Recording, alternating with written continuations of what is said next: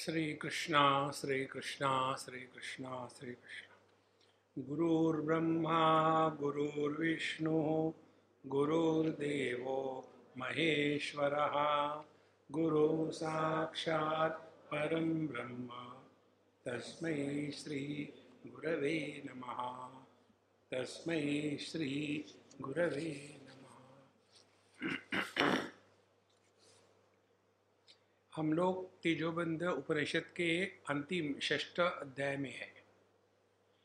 पाँचवें अध्याय में रूबू जी ने बताया था तत्व का चिंतन और उसी विषय को अब आगे बढ़ा रहे इसको कहते हैं शास्त्र में अभ्यास।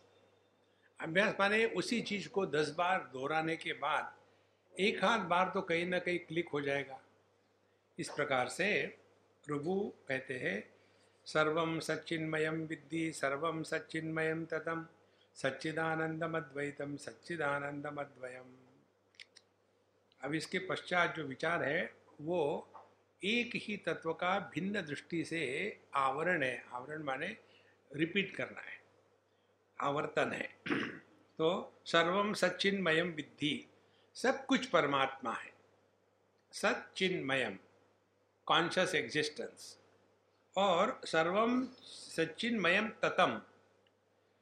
ये जो शब्दों का प्रयोग होता है ना, उसको यदि हम ठीक से नहीं समझे तो गलत धारणाएँ निर्माण हो जाती हैं। जैसे, कोई कहे, सभी आभूषणों में सुवर्ण है, और सुवर्ण ही सत्य है।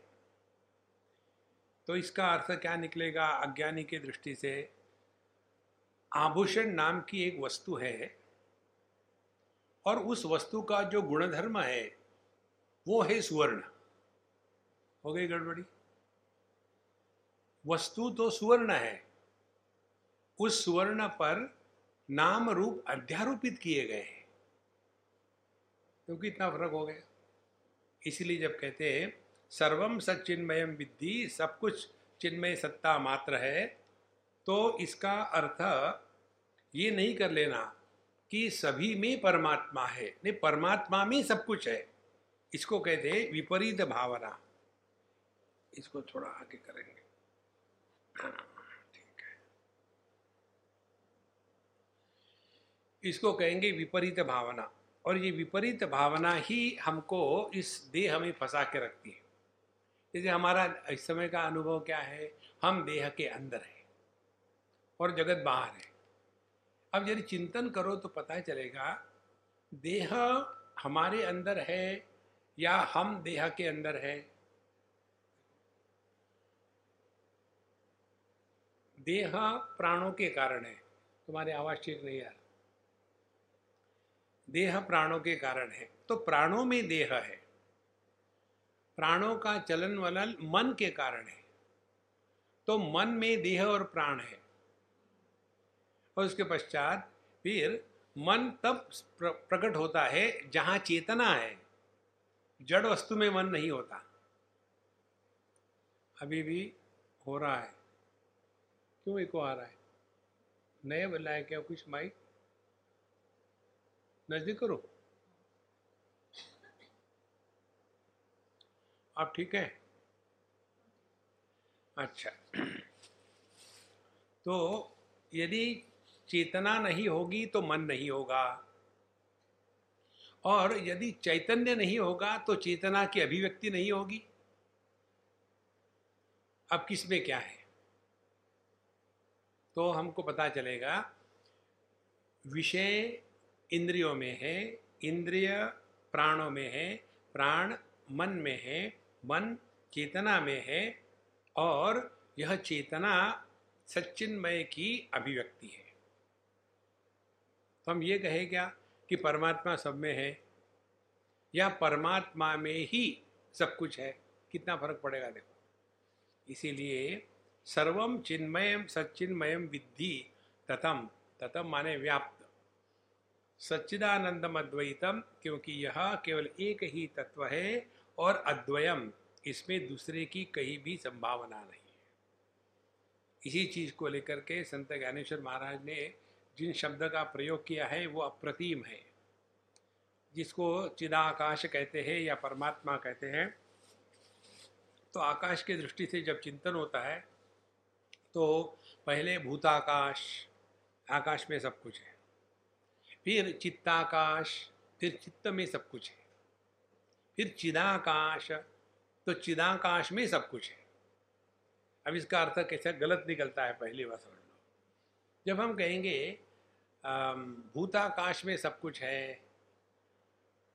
तो ये समझ में आ गया, क्योंकि आकाश खालीपन है एम्प्टीनेस जब तक ये खालीपन नहीं होगा, उस पर दूसरी वस्तु जाएगी कैसी? फिर चित्ताकाश। फिर चित्ताकाश भी खालीपन ही होना आवश्यक है, तभी उसमें वृत्तियाँ आ सकती है, नहीं तो नहीं आ सकती। अब वहाँ से और आगे चले जाओ। चिदाकाश। चिदाकाश खालीपन है क्या? खालीपन माने अभावात्मक। तो चिदाकाश तो अभावात्मक नहीं है, लेकिन दुनिया तो उसी परमात्मा में है ना। तो क्या करें फिर? फिर कहते हैं, यह चिदाकाश एकदम सॉलिड स्पेस है। भरी व आकाश। सॉलिड का मतलब इसके सिवा और कुछ नहीं। आकाश माने, इसमें सब कुछ है। देखो, साधु संतों के विचारों की ये स्पष्टता उनकी अनुभूति से होती है। नहीं तो आर्ग्यूमेंट ही करते रहेंगे। इसलिए हाँ इसका अभ्यास करना बड़ा आवश्यक है। सो सच्चिदानंदम अद्वैतम, सच्चिदानंदम अद्वयम। इसमें दूसरे की गंध नहीं है। सच्चिन सच्चिदानंद मात्रम ही सच्चिदानंदमन्यकम सच्चिदानंद रूपोहम सच्चिदानंदमेकम सच्चिदानंद मात्रम ही केवल सच्चिदानंद मात्र है, जिसमें स्वगत सजातीय विजातीय भेद का अभाव है, और सच्चिदानंदम अन्यकम, यहाँ जो अन्य की प्रतीति हो रही है, वो प्रतीति भी परमात्मा ही है। देखो ये जो दो विषय आते हैं शास्त्रों में, वेदांत में, एक है जगत को परमात्मा पर अध्यारोपित स्वीकार किया है। माने जगत और परमात्मा दो है क्या? जैसे आदमी पर ही पति अध्यारोपित किया है। तो जब हम आदमी और पति की बात कर रहे हैं तो क्या दो की बात कर रहे हैं, एक की बात कर रहे हैं? इसी प्रकार से जब जगत की बात होती है तो उसमें अस्ति भाति प्रिय नाम रूप इति पंचमशकम आद्यत्रयम ब्रह्म रूपम जगत रूपम तथोद्वयम तो यह जो सच्चिदानंद है, यह परमात्मा स्वरूप है, उस पर जो हमने नाम रूप अध्यारोपित कर दिए है, जैसे सुवर्ण पर नाम रूप अध्याय कर दिए, अध्यारोपित तो उसको कहेंगे, यह कंगन है, ये गोल है। गोल हो गया रूप और कंगन हो गया नाम। लेकिन है तो सुवर्ण ही ना, इसी प्रकार से। हमारी दृष्टि कहाँ है? तत्व पर है या अन्य पर है? आभूषण अनेक है, सुवर्ण एक है। जहाँ हमारी दृष्टि अनेकता में फंसेगी, वहाँ संसार शुरू होता है। तो पूरी साधना अनेक से हट करके एक के तरफ़ मार्गक्रमण करना है। विषय अनेक, इंद्रिय एक, इंद्रिय अनेक, मन एक, मन की वृत्तियाँ अनेक, बुद्धि एक, बुद्धि के विकार अनेक चेतना एक, चेतना भिन्न भिन्न जगहों में है, परमात्मा एक। इसीलिए सच्चिदानंद सच्चिदानंद मात्र ही सच्चिदानंद मन्यकम तो जो है, दिख रहा है, वो भी और हम सब कुछ एक ही है। इसीलिए सच्चिदानंद रूपो हम सच्चिदानंद में खम। खम माने आकाश। अब यहाँ एक सुंदर विचार है, ध्यान से सुनना।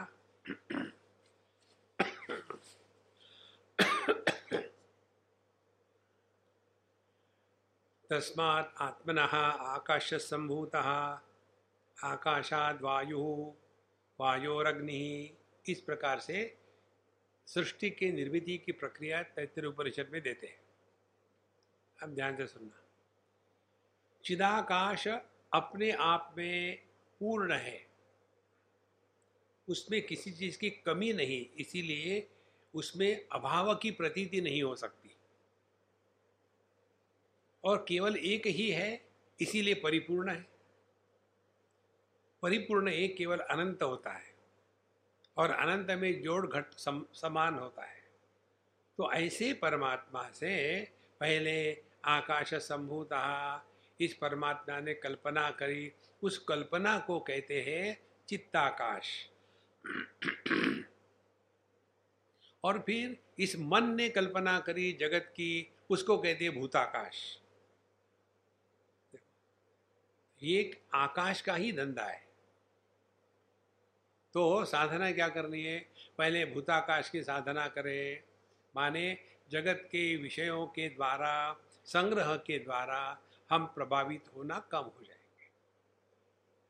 वहाँ से हटे, फिर आगे चले, पहुँच गए चित्ताकाश में। चित्ताकाश सभी वृत्तियों का आधार है। जितने भी संबंध होते हैं रिलेशंस वो सब के सब केवल चित्त में होते हैं। तो चित्ताकाश की साधना माने क्या? ये जो रिश्ते नाते हैं, उससे ज़्यादा फंसो मत। हम केवल अपने जो नज़दीकी रिश्ते नाते होते हैं, पति, पत्नी, भाई, बहन, माँ, बाप, सास, ससुर, इसको ही लेके परेशान नहीं होते।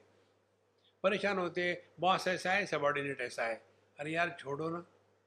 जब तक कि आपको काम करने ऑफ़िस में, तब तक करो। उसके बाद ऑफ़िस को आग लगा के चले आओ। क्यों परेशान होते हो? और ये ज़्यादा अपने को शहाने समझने वाले टिपिकल वर्ड है का शहाना मत समझो। सिंधी लोग भी कहते हैं बड़ा शहाना हो रहा है। ये केवल मानसिक प्रक्रिया है, वास्तविक नहीं है। लेकिन उसमें ऐसे फंस जाते हैं। और फिर वही स्टैंडर्ड प्रश्न। स्वामी जी, हमने ये तो बिल्कुल समझ लिया है कि मैं देह नहीं हो सकता। लेकिन, जहाँ लेकिन आया, सत्यानाश। जहाँ पत्नी, पति की तारीफ़ करती है, वहाँ डेंजर होता है। स्वामी जी, इनको कोई बुरी आदत नहीं है, दारू नहीं पीते, सिगरेट नहीं पीते, और कहीं गलत जगह नहीं जाते, और कोई सिगरेट अपने मांस मच्छी नहीं खाते। बिल्कुल रोज पूजा पोती करते, लेकिन हो गया। लेकिन ये इतना गुस्सा करते हैं, क्या करूँ? जब तक के ये बात हृदय में नहीं उतरेगी कि यह सापेक्षता के जगत में दो मन कभी भी एक दूसरे से मिल नहीं सकते। तो करना का है? एडजस्टमेंट पूरी लाइफ केवल एडजस्टमेंट ही है और कुछ नहीं है। और एडजस्टमेंट नहीं होने का कारण क्या है? कारण ये है कि हम पुरानी बातों को छोड़ना नहीं चाहते। बुढ़ापे के जो लक्षण है, उसमें एक लक्षण ये पुरानी बातों को नहीं छोड़ना। किसी वस्तु को, व्यक्ति को लेकर के पकड़े बैठेंगे। कल मैं आ रहा था सिंगापुर एयरलाइन से, रात को आया। तो मैंने वहाँ एक मूवी देखी, आप सबने देखी होगी। One o two not out. और उसमें ये बात बड़ी अच्छी तरह से प्रस्तुत की गई है।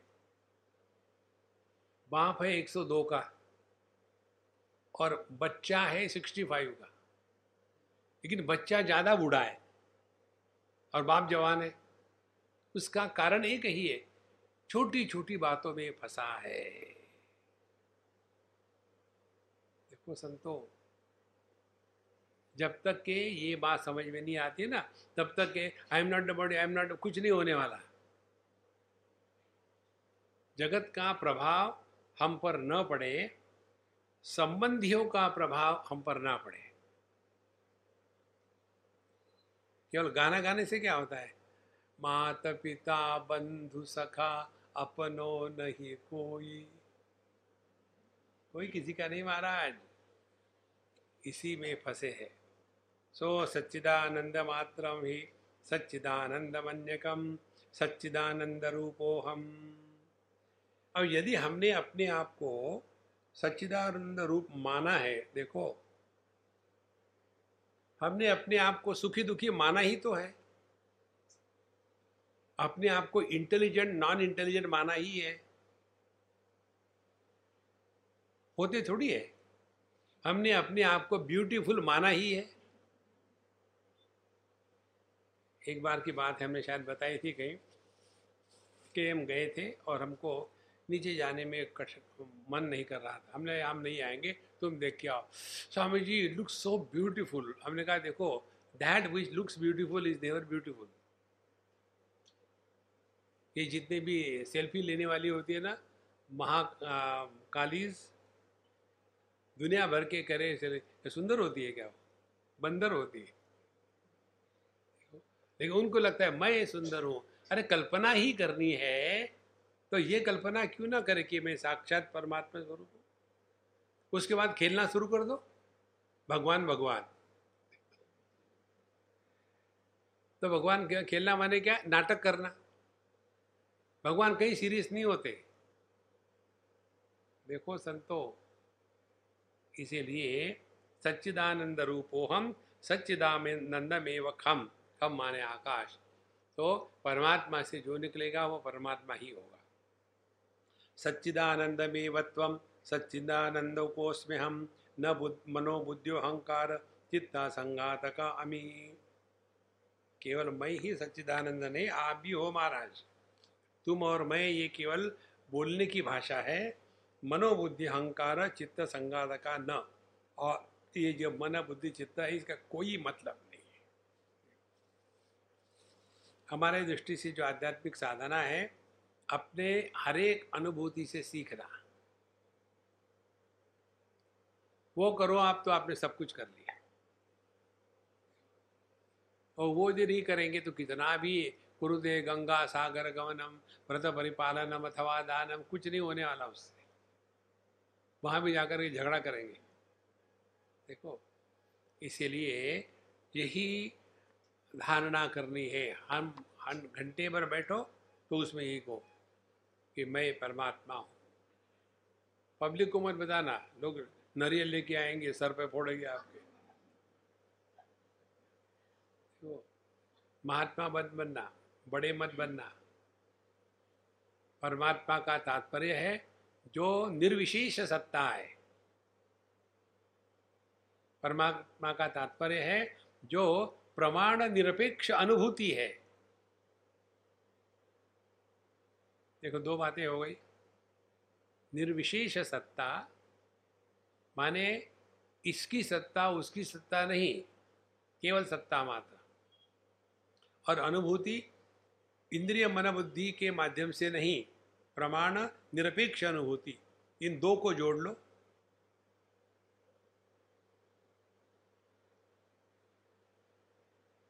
लेकिन अंदर जो खुजली होती है ना, करने की, फिर क्या करें?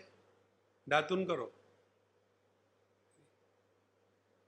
जितना ये करने का रोग है, इसको हटा देना है। न तम न हम न चान्यद्वा सर्वम ब्रह्म केवलम न वाक्यम न पद वेद नाक्षरम न जड़म क्वचित। न मध्यम नादिनातम वा, न सत्यम न निबंधकम न दुखम न सुखम भावम न माया प्रकृति सता न देहम न सुख मुखम घ्राणम न जीवा न च तालुनी, न दंतोष्टो ललाटम च निश्वासो श्वास हर चीज़ को वो निगेट कर रहे हैं। इसको कहते निषेध। पहले इन्होंने क्या किया? हम क्या है, इसका निर्णय लिया। और फिर जो हमने अपने आप को समझाया है, उसका निगेशन किया। देखो, एक, ये आती है कैटरपिलर आप देखोगे अगले बार कैटरपिलर को तो वो जब तक के अपना अगला अंग कहीं पकड़ती नहीं, तब तक के पिछला अंग नहीं छोड़ती। हम भी जब चलते हैं, पहले अगला कदम रखते हैं, फिर पिछला कदम उठाते हैं। लेकिन उल्टा हम कर देते साधना के पक्ष में। कि मैं देह नहीं, मैं देह देह से निकल के गिरोगे ना नीचे। पहले विधेयात्मक भाव हो कि मैं सच्चिदानंद स्वरूप हूँ, तब जाकर के मैं देह नहीं हूँ। देखो, हम लोग उल्टा करते हैं। पकड़ा तो नहीं किसी को, इसको भी छोड़ दिया। देखो महाराज। और फिर डर लगता है। समझो मैं देह नेत्र में क्या हूँ? इसीलिए दो विषय इस प्रकार से आए हैं। पहले, अपने आप को असर्ट करो। कि मैं सच्चिदानंद स्वरूप हूँ। चाहे समझ में आए, ना आए। अब आप देह हो, क्या समझ में आया आपको देखो मैं एक है। यही मैं आँखों से देखता है तो मैं देखने वाला बन गया। यही मैं कानों से सुनता है तो सुनने वाला बन गया। यही मैं मुख से बोलता है तो बोलने वाला बन गया। तो एक ही तो मैं अनेक बना है। और ये अनेकता औपाधिक है। यदि हमारा ध्यान अपने इस मय पर नहीं होगा तो मैं बोलता हूँ, मैं सुनता हूँ, ये अन्य मय पैदा ही नहीं हो सकते। इसीलिए पहले अपने इस शुद्ध मय को असर्ट करें। सच्चिदानंद रूपो हम। उसके बाद फिर हम क्या नहीं है, जो हमने अपने आप को पकड़ के रखा था, वो हम नहीं है। तो न त्वा, न त्वम न हम, न अन्यद्वा किंचित सर्वैव ब्रह्म केवलम। तो पहली स्टेप मेरा, तेरा तेरा, मेरा का झगड़ा छोड़ दे। देखो, जगत में रहना है ना तो आदमी को एडजस्टमेंट करनी पड़ती है। जो पति पत्नी बूढ़े होते हुए भी साथ में रहते हैं ना, वो प्यार के कारण नहीं रहते, समझदारी के कारण रहते हैं। ये समझदारी ही नहीं तो तू तू, मैं मैं मैं मैं, तू तू, शुरू हो गई। प्यार वीर के चक्कर में मत पड़ना। प्यार अब यार, मैं क्या जानू है कुछ नहीं। समझदारी चाहिए, यही है। न तो न हम, न अन्यद्वा सर्वैव सब ठीक ही है। इस समय हम जब गए थे ऑस्ट्रेलिया तो हमारे आनंद भाई माँ के आश्रम की बांग हमने वहाँ लगाना शुरू कर दिया। अब सब लोग उसी में मस्त हो गए। जैसे सब आ जाते बीस, पच्चीस, चालीस लोग खाने के लिए। हाँ ब्रह्मार्पणम ब्रह्म हवि ब्रह्माग्नौ ब्रह्मणाहुतम ब्रह्म तेन गंतव्यम ब्रह्म कर्म समाधिना हरि ओम श्री कृष्णार्पणमस्तु हरि ओम। ये सब कहते हैं। फिर मैं उनको कहता था, अब मेरे बाद में जो कहूँगा, उसके बाद कहना। बहुत अच्छा है। समझ में आ गया? हाँ। आज का भोजन बहुत अच्छा है, खाने के पहले। अरे अभी अभी तो आपने कहा था अच्छा है। अब कैसे खराब बन गया? शुरू कर दो। तो यहाँ आप आके बैठे। गुरु ब्रह्मा गुरु विष्णु गुरुदेवो महेश्वर, गुरु साक्षात पर ब्रह्म तस्में श्री गुरुवे नमः। आज का प्रवचन बहुत अच्छा है। हर जगह लगा लो। जीवन में आनंद खिलेगा महाराज। तो हर चीज़ को लेकर के कह कह कह कह यूजलेस फेलोज सो न तम न हम न चान्यद्वा सर्वम ब्रह्म केवलम न वाक्यम न पद, वेद, ना तो वहाँ कोई महावाक्य है, ना कोई पद विन्यास है, ना कोई वेद है, ना कोई अक्षर है, ना कोई जड़ है, केवल परमात्मा मात्र है. अनेकता केवल नाम रूप के कारण होती है. और हम है एक। और इसीलिए द्वैत पैदा होता है। देखो, ठीक से समझ लेना पहले नाम रूप की अनेकता आ गई, लेकिन हम तो एक है। तो मैं हो गया एक और नाम रूप हो गए अनेक। तो मैं अनेक कैसे हो सकता? तो यहाँ फिर द्वैत निर्माण हुआ। पहले द्वंद्व निर्माण हुआ, फिर द्वैत निर्माण हुआ। और जहाँ द्वैत निर्माण हुआ, वहाँ से मन पैदा हो गया। मन में से द्वंद्व निकाल दो तो द्वैत समाप्त हो जाता है। सुख और दुख, इन दोनों को निकाल दो।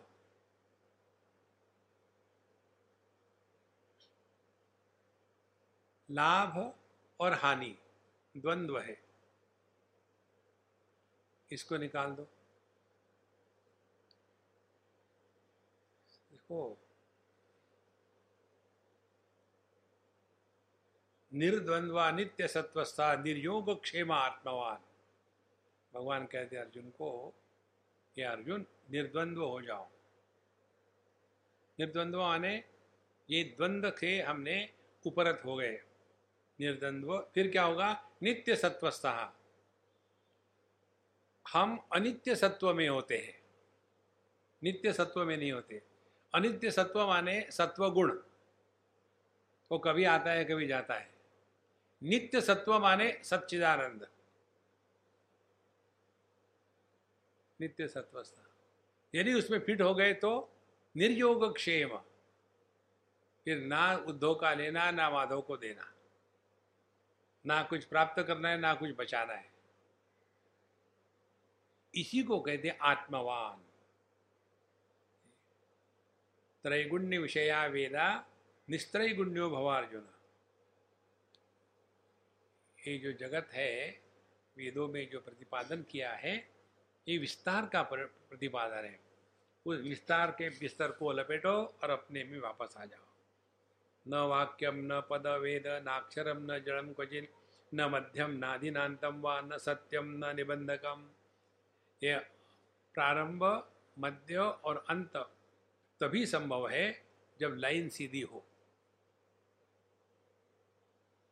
अखंड मंडलाकारम व्याप्तम ये न चराचरम जो मंडलाकार है, जो वर्तुल है, उसका हर बिंदु प्रारंभ है और हर बिंदु अंत है। लेकिन सूक्ष्म बात यह है इस सरगम फरस का वर्तुल का जो मध्य बिंदु है, वो एक है। ध्यान से सुनना। और यह जो मध्य बिंदु है, ये उसके ऊपर कितने भी आप सर्कल निकालो, उसका प्रभाव मध्य बिंदु पर नहीं पड़ता। आपने सेंटर लिया, एक इंच डायमी रेडियस, एक चक्कर लगाया। फिर दो इंच रेडियस, दूसरा चक्कर लगाया। ऐसे आपने पचास सर्कल बनाए तो क्या उसका प्रभाव सेंटर पर पड़ेगा? अब अपने में लगाओ इसको। जागृत आई, चला गया। स्वप्न आया, चला गया। सुषुप्ति आई, खत्म हो गई। समाधि लगी, टूट गई। इन सब का मध्य मैं हूँ। सर्वस्व चाहम हृदय सन्निविष्टा। हृदय माने मध्य। देखो संत और मत्त स्मृति ज्ञानम अपोहन मेरे ही कारण ये चार वर्तुल संभव है। इसीलिए कहते हैं, ये सब का सब केवल दिखता है, होता नहीं। न मध्यम, ना दिनांतम व न सत्यम, न निबंधनम। और ना कोई सच है, ना कोई झूठ है, ना कोई बंधन है, न सुखम, न दुखम भावम। सुख दुख ये केवल मन की कल्पना है, वास्तविक कुछ नहीं है। न माया प्रकृति तथा इसी प्रकार से ये माया माया के शब्दों के द्वारा हम फंस गए हैं। शब्द जालम महारण्यम चित्त भ्रमण कारणम। कई बार लोग अपने मर्ज़ी से जब पढ़ते हैं ना शास्त्र तो उसका प्रभाव गलत फहमी में ज़्यादा हो जाता है, समझदारी कम होती है। क्योंकि शास्त्र व्याकरण की दृष्टि से या जो डिक्शनरी है, उसके अनुसार नहीं पढ़ा जाता। शास्त्र में शब्दों के अर्थ प्रसंगानुसार रेफरेंस के अनुसार भिन्न भिन्न होते। देखो, जैसे इदम। अब संस्कृत भाषा में कहो, इदम माने यह। वेदांत में इदम माने जिसमें अनात्म भाव की निर्मित होती है, उस अनात्म भाव के निर्मित के कार्य को इदम कहते हैं। हरे कृष्णा अच्छा हो गया वेदांत, नहीं पढ़ा था। अनात्म भाव को इदम कहते हैं। आत्म भाव को हम कहते हैं। इसीलिए न सुखम, न दुखम, भावम, न माया, प्रकृति तथा। तो माया माया माने क्या? माया माने इंद्रिय मन बुद्धि के माध्यम से उपलब्ध अनुभूति को ही सत्य मानना और इसके आगे परे कुछ नहीं है। इस भ्रांति को कहते हैं माया। जैसे हम आँखों से लाल से लेकर के वायलेट तक देख सकते हैं, उसके परे नहीं देख सकते। और यदि हम ये दुराग्रह करें कि जो हमको आँखों से दिखता है, वही सत्य है, जो नहीं दिखता, वो गलत है तो हम माया के प्रभाव में आ गए। और ये माया को बुरा मत कहना। कई लोग बोले ये माया तो बड़ी भयानक है। भयानक नहीं है माया, आपने समझा नहीं उसको। देखो, आँखों से देखते हैं, ये माया है। ये कहाँ बंधन का कारण है? कानों से सुनते हैं, कहाँ बंधन का कारण है? मन में विचार आते हैं, क्या बंधन है? कोई बंधन नहीं। तो आँखें तो देखने के लिए दिए है ना, कान सुनने के लिए, मन विचार करने के लिए। अब आप विचार के जगह में अविचार करो तो दोष किसका है इसमें? इसीलिए न माया, न प्रकृति तथा, न देहम, न मुखम घ्राणम, न जिह्वा, न च तालुनी न दंतोष्टो, ललाटम च निश्वासोश्वास एव च। अब एक एक चीज़ को हटा रहे कि न देह है, न मुख है, न नाक है, न जिह्वा है, न तालु है, न दांत है, न होठ है, न कपाल है, न श्वासोश्वास है, कुछ भी नहीं इसमें, कोई मतलब नहीं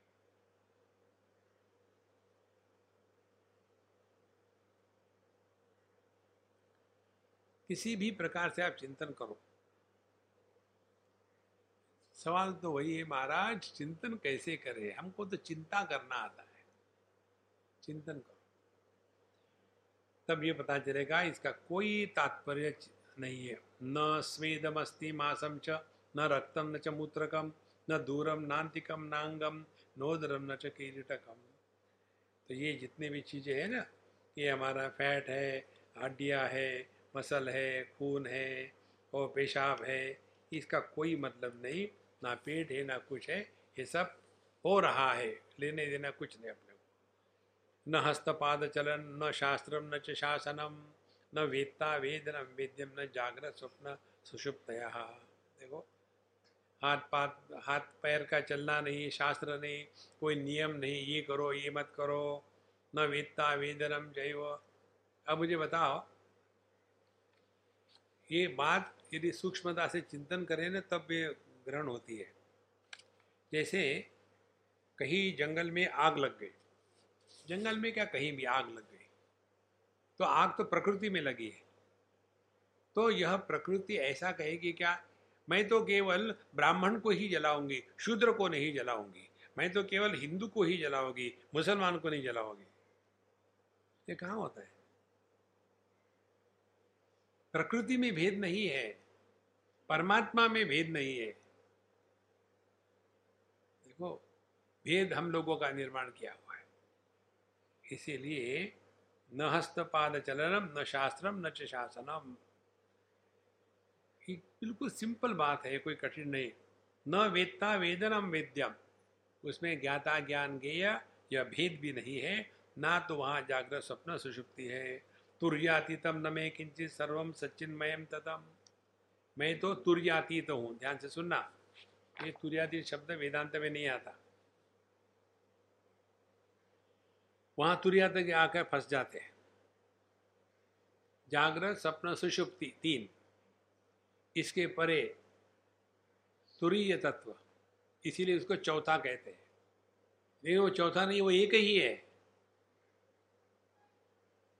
उसके सिवा अन्य कुछ नहीं है। और इसीलिए तुरिया अतीत का तात्पर्य, हम केवल जागृत स्वप्न सुषुप्ति इनके परे नहीं गए बल्कि इनका होना न होना हमारे लिए समान हो गया है। देखो। दृश्य, दर्शन, दृष्टा, इनके मैं परे हूँ।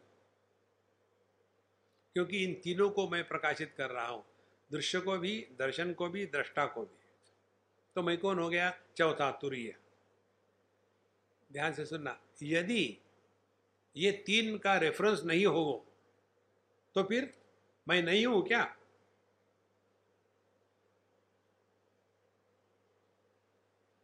केनोपनिषद में आता है विषय। वहाँ जब विद्यार्थी को बताया न तत्र चक्षुर्गच्छति, न वाग गच्छति न मनः, न न विद्मः, यथा एतत् अनुशिष्यात। और इत्यादि के हाँ समझ में आ गया। तो उसको डांट पड़ती है। यदि वन्य से सुवेदेति दहर मेवापि नूनम तम वेत्थ ब्रह्मणो रूपम यदस्य अथ देवेशु अथ नो मीमाम समेवते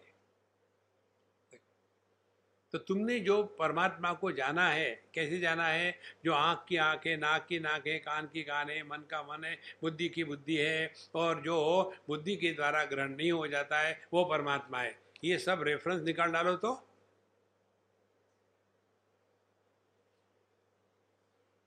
देखो, ये तटस्थ ज्ञान है। ये स्वरूप ज्ञान नहीं है। स्वरूप ज्ञान को कहते हैं तुरियातीत देखो इसीलिए ये जो स्पष्टता आनी चाहिए हमारे जीवन में, वो यही स्पष्टता है कि हम केवल जगत को मिथ्या कह करके त्याग देने से नहीं होता। फिर जगत का होना न होना दोनों समान है। ऐसा ही व्यक्ति तुरियातीत है। देखो, अपने त्रिपुरा रहस्य में यह विषय आता है बड़ा विस्तार से। तीन प्रकार के ज्ञानी होती है। एक मंद ज्ञानी, दूसरे मध्यम ज्ञानी, तीसरे उत्तम ज्ञानी। मंद ज्ञानी जो है, प्रवचन करते हैं, प्रवचन देते समय में ब्रह्म हूँ, होने के बाद भ्रम प्रवचन सुनते समय मैं सत्संग को गया था, बाहर गए, मेरा जूता कहाँ गया? जापान गया। ये हो गए मंद ज्ञानी। अच्छा। दूसरे होते मध्यम ज्ञानी। उनको किसी का भान ही नहीं होता, अपने ही में रहते हैं। जितने भी अवधूत महात्मा लोग होते हैं ना, वो उसमें आते हैं। उनको किसी ने काट भी दिया तो उनको कोई फ़र्क नहीं पड़ता। उनको खाना दिया तो भी फ़र्क नहीं पड़ता। क्योंकि उनको अनुभूति में अनुभव करता निर्माण नहीं होता। क्योंकि अनुभव हो रहे हैं। और उत्तम ज्ञानी वो है। वो जगत में साधारण व्यक्ति के जैसे जीते हैं। कर्म करेंगे, व्यवहार करेंगे, उनके जीवन में सुख दुख आएँगे, मान अपमान होगा, सब कुछ होगा। व्यावहारिक दृष्टि से वो साधारण व्यक्ति है, लेकिन अपने निष्ठा से वो तत्व में निष्ठावान है। उसको कहते तुरियातीत। उसको कहते हैं उत्तम ज्ञानी। इसीलिए तुरियातीत में न के किंचित सर्वम सच्चिन्मयम ततम नाध्यात्मिकम नादिभूतम नादिदैवम न माइकम इसीलिए मैं तुर्यातीत हूँ और मुझे ये कुछ भी नहीं है, किंचित सर्वम कुछ भी नहीं मुझमें। माने जागरण सपना सुषुप्ति आए, चली गई तो क्या फ़र्क पड़ता है? नहीं मैं तुरीय हूँ, जागृत आदि में देखता नहीं, अरे क्यों नहीं देखते? हमारी परेशानी क्या है? आँखें खुले रखेंगे और नहीं देखने का अभ्यास। क्यों परेशान हो रहे हो? देख लो, लेकिन उसके द्वारा प्रभावित नहीं होना। और ये हम सब लोग करते हैं। कोई नई बात नहीं आपको बता रहा है हम। आकाश को देखते हैं, नीला है। लेकिन कभी ये भ्रांति होती है कि इसको यार सफ़ेद कर दे, बहुत दिनों से नीला चल रहा है। देखो तो अनुभव का होना और उस अनुभव से प्रभावित होना ये दो भिन्न बातें हैं। तो तुर्यातीत न में किंचित सर्वम सच्चिन्मयम तथम केवल परमात्मा मात्र है मेरे लिए, इसीलिए ना आध्यात्मिक है, ना आदि भौतिक है, ना आदि दैविक है। देखो, वेदांत में इन चीज़ों की बात होती है। जो ज्ञान का विषय है, वह आदि भौतिक है। जो ज्ञान के प्राप्ति के लिए उपकरण है वो आदि दैविक है। और जिसको ज्ञान हो रहा है वो आध्यात्मिक है। तो यह जो तीन प्रकार का भेद है, ये भेद कहीं भी नहीं है। इसीलिए बताते हैं, जिस ज्ञान में ज्ञाता निर्माण नहीं होता वो अशुद्ध ज्ञान अपना स्वरूप है। आप कैसा देखो। ये लाल है, ये नीला है। दोनों ज्ञान ही तो है। तो इस ज्ञान के द्वारा ना तो इंद्रिय प्रभावित हुए, ना मन प्रभावित हुआ। इसीलिए नाध्यात्मिकम नादिभूतम नादि दैवम माय न मायिकम। माया का कोई चक्कर नहीं है। न विश्व तेजस प्राज्ञो विराट सूत्रात्मकेश्वरा, न गमागम चेष्टा च, न नष्टम, न प्रयोजनम। अब व्यक्तित्व को लेकर के तीन चीज़ें बताते हैं, विश्व, तेजस और प्राज्ञ। यह व्यक्तिगत है। और उसके पश्चात दूसरा आता है समष्टि। तो व्यष्टि में जिसको विश्व, तेजस, प्राज्ञ कहते हैं, उसी को समष्टि में विराट, सूत्र और ईश्वर कहते हैं।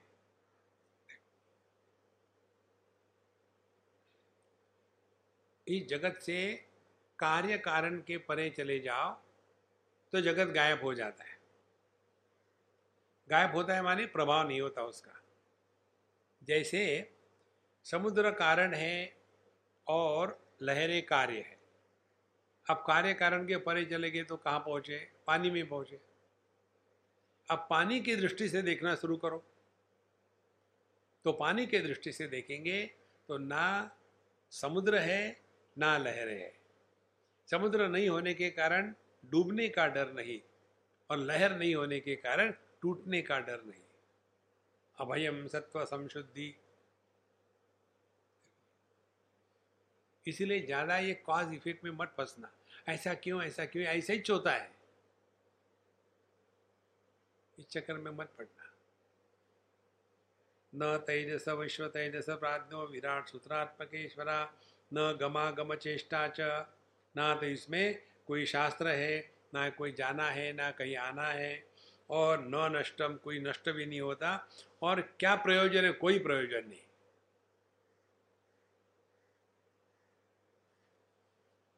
दर्पण में वस्तु का प्रतिबिंब होता है, किसी प्रयोजन से नहीं होता। दर्पण को क्या प्रतिबिंब का प्रयोजन है?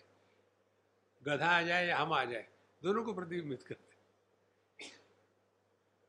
देखो इसी प्रकार से प्रयोजन की भाषा आती है जहाँ अपूर्णता है। परिपूर्ण में प्रयोजन नहीं होता। नदी का पानी जो बहता है, इसका प्रयोजन है अपनी पूर्णत्व को प्राप्त करें।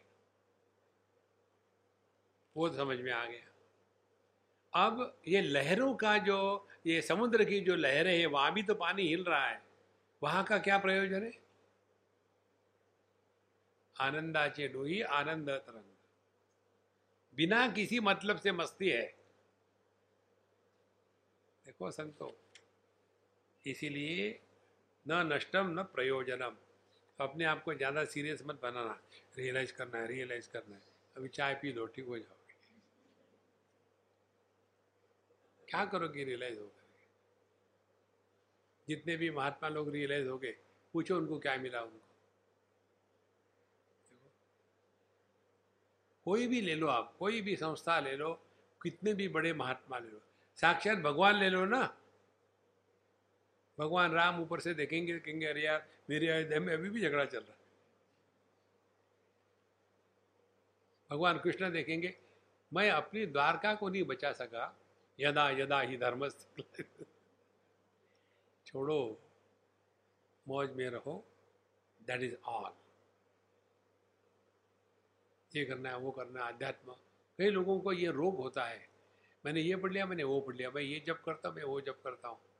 एक अम्मा ने मुझे लिखा कि मैंने विष्णु सहस्रनाम सीख लिया है, ललिता सहस्रनाम सीख लिया है, रुद्री समझ लिया है, और चमकम समझ लिया सीख लिया है। अब मैं तैतृ उपनिषद पढ़ रही हूँ। और क्या करूँ? हमने कहा, सब फेंक दो। करना बंद कर दो। फिर उसमें आदमी फंस जाता है। इतना नियम है, इतना नियम से नहीं किया तो अब क्या होगा? भगवान खुश हो गए, आज सर खाने वाला नहीं आए देखो महाराज, कम से कम नियम हो और ज़्यादा से ज़्यादा प्रसन्नता हो। हमारे नियम बहुत ज़्यादा होते और दुखी, दुख बहुत भयानक होता है। सुख की मात्रा कम। त्याज्यम ग्राह्यम न दुष्यम व न अमेध्यम मेध्यकम तथा न पीनम न कृष्णम कृषम क्लेदम न कालम देश भाषणम अपने स्वरूप में ना कुछ त्यागना है, ना कुछ ग्रहण करना है। ना कुछ बुरा है, ना कुछ अच्छा है। ना कोई शुद्ध है, ना कोई अशुद्ध है।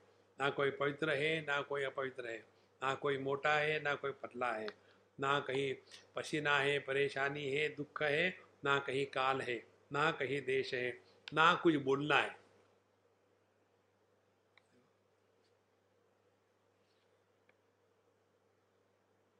फिर आप क्यों बोल रहे हो?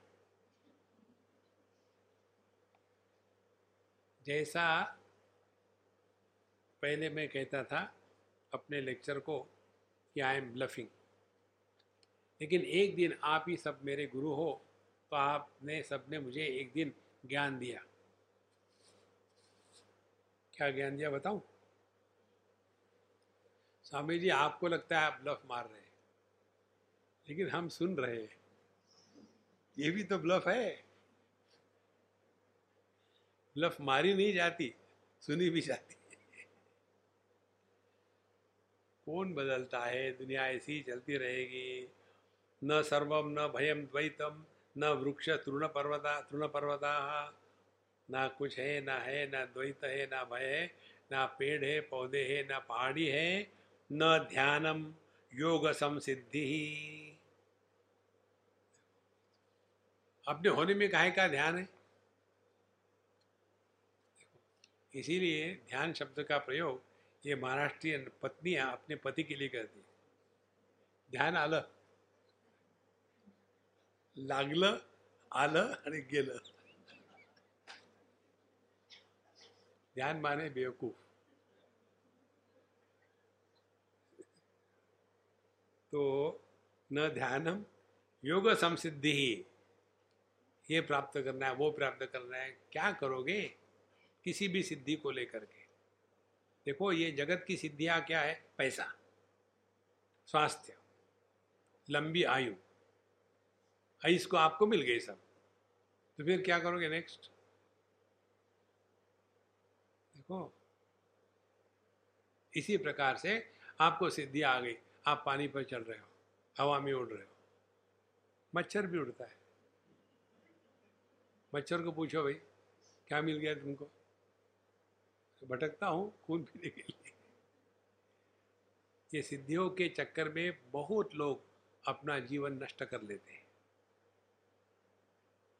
क्योंकि वो बड़े आकर्षक होती है। कोई भी उपलब्धि आकर्षक होती है।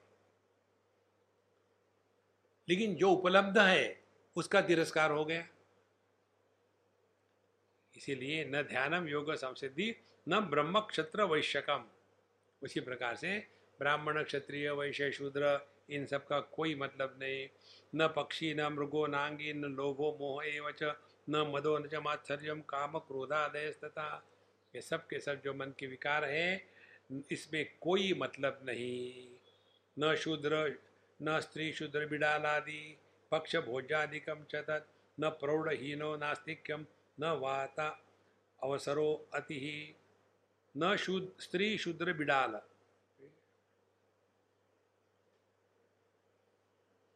कई जगह में ड को र में लिखने की प्रथा है। जैसे वडोदा, वडोदरा, उसको बरोड़ा कहते हैं। डो को इसी प्रकार से ये जो बिडाल है ना, ड ड का ल कर दो तो उसका बिरला हो जाता है। बिरला माने कैट।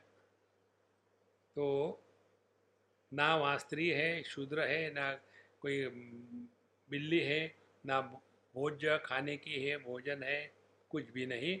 ना कोई बड़ा है, ना कोई छोटा है ना आस्तिक है, कुछ भी नहीं। एकदम। केवल होना मात्र।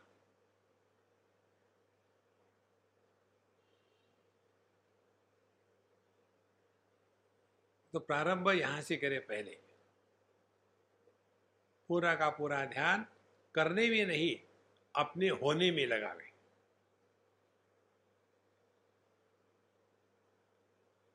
और उसके बाद विचार तो आएँगे तो तुरंत शुरू कर दे विचार किसको आ रहे पति को आ रहे तो इस समय मैंने पति पद से इस्तीफा दे दिया है। वो स्वीकार होगा कि नहीं पता नहीं। शांत रहो महाराज। न लौकिको वा न लोको वा न व्यापारो न मूढ़ता, न भोक्ता भोजनम भोजम न पात्रम पा, न पेयकम। न लौकिको न लोको वा व्यापार। ना हमको इस दुनिया में कुछ करना है, ना उधर की दुनिया में कुछ करना है। मेडिटेशन करेंगे तो कहाँ जाओगे? सिद्ध लोक में। फिर वहाँ कब तक रहोगे? क्षीणे पुण्य मर्त्य लोकम विशंति। फिर यहाँ चले आओगे। एक बात स्पष्ट समझ लेना। कर्म मार्ग जो है, वो हमको इस जगत में बाँध के रखता है। पुनरअपि जननम, पुनरअपि करणम, मरणम। जो ये सिद्ध मार्ग है, ये हमको सिद्ध लोक तक ही ले जाता है। सिद्ध लोग हिरण्य गर्भ का स्थान है देखो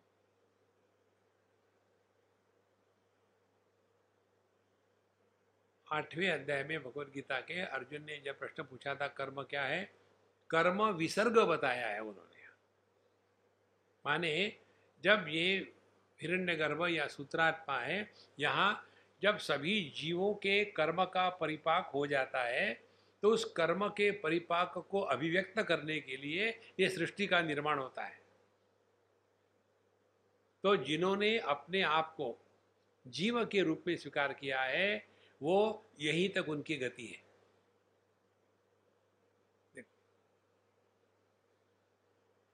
और फिर इसके आगे स्थिति आती है अपना स्वरूप। अपने स्वरूप में ना यह कार्यात्मक जगत है कर्म का, ना कारणात्मक जगत है कार्य का। देखो ये जगत जो है हम जहाँ है, ये कार्य है। हिरण्यगर्भ कारण है। हम कार्य कारण के परे कारण हमेशा सूक्ष्म होता है, कार्य हमेशा स्थूल होता है। कारण हमेशा एक होता है, कार्य हमेशा अनेक होते हैं। देखो तो पहले हम इस अनेकता में फंसे हैं तो अनेकता की प्राप्ति करने के लिए कर्म करेंगे, दान धर्म करेंगे, और पूजा पोथी करेंगे, श्राद्ध करेंगे। उसके द्वारा क्या होगा? हम पितृलोक जाएँगे, हम कर्मलोक जाएँगे, और वहाँ का काम खत्म हो गया, फिर वापस आ जाओ। झुमरी तलैया में यहाँ आने के पश्चात फिर वही पुनरअपि जननम, पुनरअपि मरणम, ये कब तक करते रहेंगे? इसीलिए कहते हैं, ये कर्म के मार्ग से निकलने के लिए ईश्वर का अनुग्रह ही काम करता है। ईश्वरानुग्रहात एवं पुमसाम अद्वैत वासना ये कर्म से निकले तो फिर हम लग जाते हैं उपासना में। अब आप कोई भी उपासना की बात देख लो, उसमें एक ही तत्व को बताते हैं। और वो ये है कि सिद्ध मार्ग में जाओ, फिर आपकी कुंडलिनी जागृत हो जाएगी, फिर आप में अनेक शक्तियाँ प्रकट हो जाएगी। और आप किसी की भी इच्छा पूरी कर सकते हैं। किसी को आशीर्वाद दे दो, किसी को कर्ज कर लो। आप देखेंगे जितने सिद्ध मार्ग के महात्माओं के स्थान है, वहाँ एक ही बात होती है, आपकी इच्छा पूरी हो गई। तो जैसे मेरे पास पैसे की इच्छा है, पैसे तो नहीं है तो मैं कहाँ जाऊँगा? मैं जाऊँगा उमेश के पास, उसके पास बहुत पैसा है। पहुँच गया यदि मेरे पास इच्छा है ही नहीं पैसे की तो मैं क्यों जाऊँगा किसके पास? देखो, एक बार की बात है, बहुत पुरानी, हमारे मालसर की बात एक बार हमारा मुंडको परिषद पर सत्संग चल रहा था। वहाँ एक ऐसे फकीर महात्मा आ गए थे। तो जब उल्टी सीधे बात करने लगे, हमारे अगल बगल के लोग हमने वहाँ देखो तुम घबराओ मत, मैं अंदर जाके बैठता हूँ। अंदर जाके बैठे। फिर उन्होंने इधर उधर की बातें करी सब मुझे। बोले, आप हनुमान चालीसा का पाठ इक्कीस हज़ार बार करो, आपकी सब इच्छाएँ पूरी हो जाएँगी। मैंने कहा, मैं नहीं करूँगा। बोले, क्यों? बोले, मुझे कुछ नहीं चाहिए। बोले बड़े विचित्र हो। मैं करूँ मैन्युफैक्चरर्स डिफेक्ट नहीं नहीं करो आपने मैं नहीं करूँगा। निश्चित नहीं करूँगा। बोले, कम से कम मेरे लिए तो कर हाँ आपके लिए करूँगा मैं। आपकी इच्छा तो करूँगा आप मेरे लिए जहाँ आप इस इच्छा पूर्ति के पीछे लग गए इसका कोई अंत नहीं। फिर एक बार आप गए, कहीं आपकी इच्छा पूरी हो गई, बंद गए। दूसरी बार पहुँचे वहाँ, फिर इच्छा पूरी, फिर बंद गए। इच्छा को पूरा करना, ये बांधने का एक रिमोट कंट्रोल है। देखो, उपनिषद में आता है, जिसको आ, किसी लोक की इच्छा नहीं किसी पुत्र की इच्छा नहीं किसी वित्तेषणा नहीं है उसको ये जगत में रह करके क्या करना है क्या पाना है? हमको तो केवल ब्रह्म ही चाहिए। अन्यथा 99 परसेंट लोग इसमें फंस जाते हैं। अच्छा इसका अर्थ ये मत निकालना कि ये जो सिद्ध मार्ग है आशीर्वाद इत्यादि देने वाले महात्मा हैं, जो आते हैं, हमारे ड्रीम में आते हैं, हमको उपदेश करते हैं, वो झूठ वो सच है। लेकिन उसकी मर्यादा कहाँ तक है? ये हमको समझना है। देखो, उपनिषद के स्पष्ट शब्द है। यदा सर्वे प्रमुचंते कामा यस्य हृदय श्रिता। अथ मर्त्य अमृतो होती अत्र ब्रह्म समझते कठोपनिषद में ये बताया तैतिर उपनिषद में बताया सत्यम ज्ञानम अनंतम ब्रह्म, यो वेद निहितम गुहायाम परमे व्योमन्न चिदाकाश परमे व्योमन्न सो श्रुते सर्वान कामान स। उसकी सभी की सभी कामनाएँ इकट्ठी पूरी हो गई। माने, अब उसके अंतकरण में एक भी कामना नहीं बची। किसके लिए? जिसने सत्यम ज्ञानम अनंतम ब्रह्म यो वेद निहितम गुहाया। जिसने अपने स्वरूप को पहचान लिया है, उसके जीवन में कामना का उदय नहीं हो सकता। तो ऐसे साधु संतों के स्थान पर ज़रूर चले जाए और उनसे यही कामना करे कि भगवान कामना को निकाल डालो। हमारे तुकाराम महाराज की कथा आती है उनके सत्संग के बाद रिद्धि सिद्धि आई। और उन्होंने कहा कि भगवान ने भेजा है हमको, आपको जो इच्छा हो मांग लो। उन्होंने कहा, मुझे कुछ नहीं चाहिए, जाओ। तो वो रोने लग गई। नहीं नहीं नहीं, हम बिना कुछ दिए गए तो हमको भगवान डांटेंगे। अच्छा अच्छा अच्छा ऐसी बात है? ठीक है, मैं मांग लेता हूँ। तुमको नहीं डांट पड़ना चाहिए मेरे कारण। देखो, भक्त का हृदय। फिर उन्होंने कहा कि, ऐसा करो एक माँगता हूँ। अभी जब जाओगी ना, फिर कभी मत कितनी बढ़िया बात है। इच्छा को पूरा करना यह अध्यात्म नहीं है। और हमारा पूरा जीवन इसी में लगा रहता है। तो न लौकिको, न वा लोको न व्यापारो, न मूढ़ता तो कोई व्यक्ति व्यापार में लगा हो या बेवकूफ़ के जैसा बैठा हो? न भोक्ता भोजनम भोजम, न पात्रम पान पेयकम। ना कुछ खाना है, पीना है, न खाने के बर्तन है। ये सब का सब केवल इस परमात्मा में अध्यारोपित है, जिसने इस स्वरूप को पहचान लिया है। उसके लिए इसका कोई मतलब नहीं। न शत्रु मित्र पुत्रादिर न माता, न पिता, स्वसा, न जन्म, न मृत्युवृद्धि न देहो, अमिति भ्रमा। अपने स्वरूप में किसी भी प्रकार के, ना मित्र है, शत्रु है, पुत्र है, ना माँ है, ना बाप है, ना सास है, ससुर है, ना जन्म है, ना मृत्यु है और मैं देह हूँ, ये भ्रम भी नहीं है। ये तो केवल अभ्यास के कारण हो गया है। किसी चीज़ का अभ्यास करो आप तो वो सच लगने लग जाता है। आपने समझो, एक ऐसी घटना जो आपकी जन्म में कभी नहीं घटी। आप किसी से सुन लिए और लोगों को बताना शुरू कर दिए कि मैं जब गया था बद्रीनाथ में तो वहाँ कहीं सुन लिया कि एक गुफा में गए तो वहाँ हनुमान जी बैठे थे और कुछ पढ़ रहे थे। उन्होंने पूछा, भाई, तुम पढ़ सकते हो क्या? मुझे पढ़ना नहीं आता। किसी की बात सुन ली और फिर उसको अपने आप को जोड़ लिया। जब मैं वहाँ गया था तो मुझे ऐसे हनुमान जी के दर्शन हो गए। मैं तो एकदम गदगद हो गया। बस आँखें बंद करके ही खड़ा रहा और जब आँखें खोली तो वो चले गए थे। फिर मुझे बड़ा पछतावा हुआ। भगवान सामने आए, मैंने आँखें बंद कर लिया ये आप सौ बार कहो कहानी, आपको ये सच लगने लगेगा। अभ्यास। तो हमने ज़िंदगी भर एक ही अभ्यास किया है। मैं पति, मैं पत्नी, मैं भाई, मैं बहन, मैं ऑफिसर मैं सबॉर्डिनेट मैं गुरु, मैं शिष्य। फिर धीरे धीरे एक बार आप गुरु बन जाओ तो सीखने का सब धंधा बंद हो जाता है। गुरु को कौन सिखा सकता है? देखो, इसीलिए कुछ बनो मत। ये बनना केवल अभ्यास से होता है।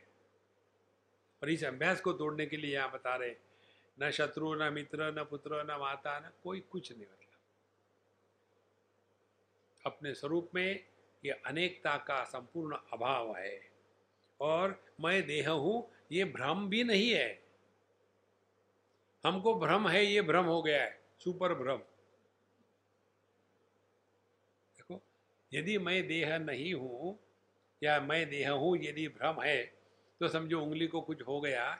डॉक्टर ने बताया, यदि उंगली नहीं काटोगे तो पूरा हाथ काटना पड़ेगा। तो उंगली को काटने देते ना।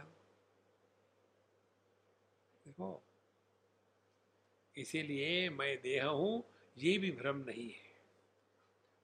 न शून्यम, ना चा शून्यम नात कर्ण संस्कृति न रात्रि नवा दिवा नक्तम न ब्रह्मा, न हरि शिवा तो ना तो अभाव है, ना को अभाव का अभाव है ना अंतकरण है, ना जन्म मरण है, ना दिन है, ना रात है, ना ब्रह्मा जी है, ना हरि है, ना शिव है, कुछ भी नहीं अपने स्वरूप में बैठ जाओ, सबका सब झमेला गाया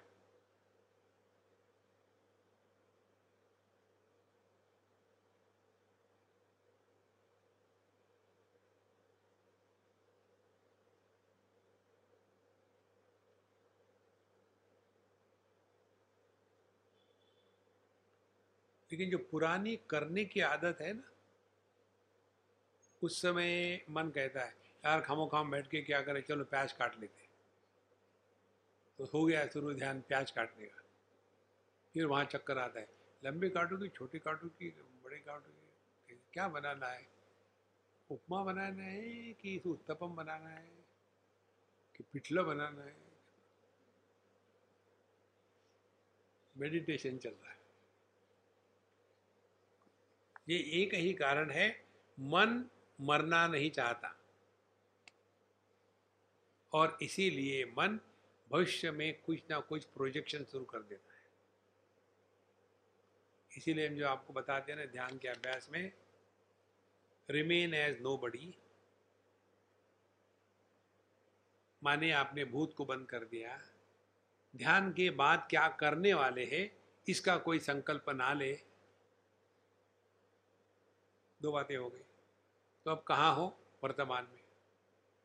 केवल वर्तमान में मन नहीं रह सकता।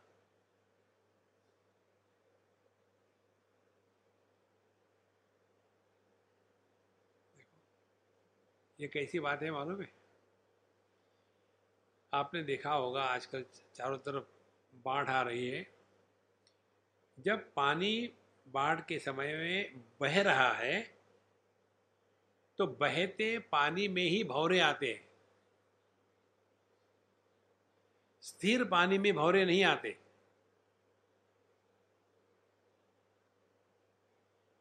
जब तक के भूत और भविष्य नहीं होगा, तब तक के देहात्म भाव निर्माण नहीं हो सकता। देखो, ज्ञान के बहाव को कहते हैं मन। मन के स्थैर्य को कहते हैं चैतन्य।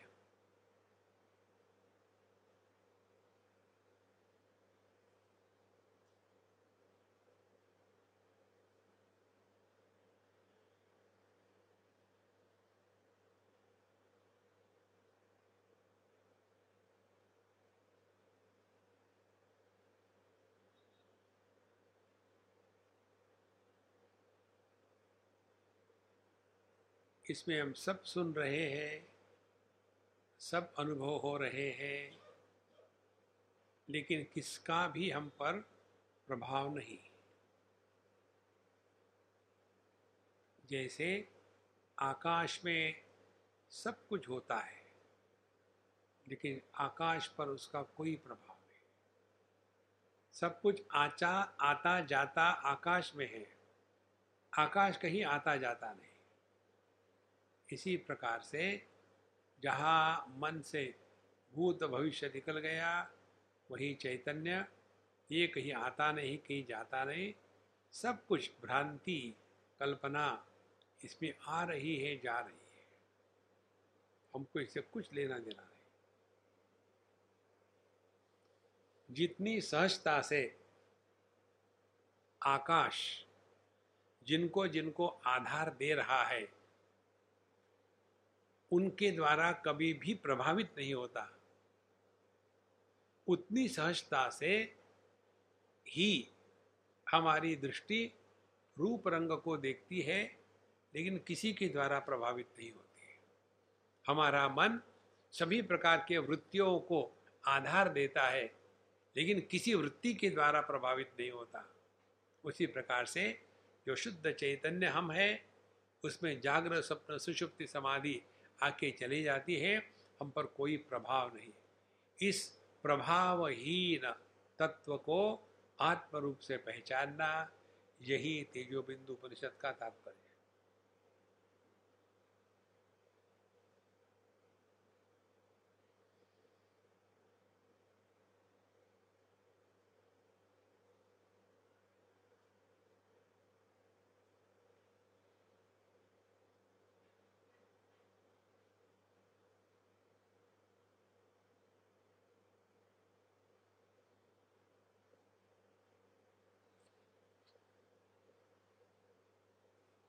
अगला विषय कर लेंगे।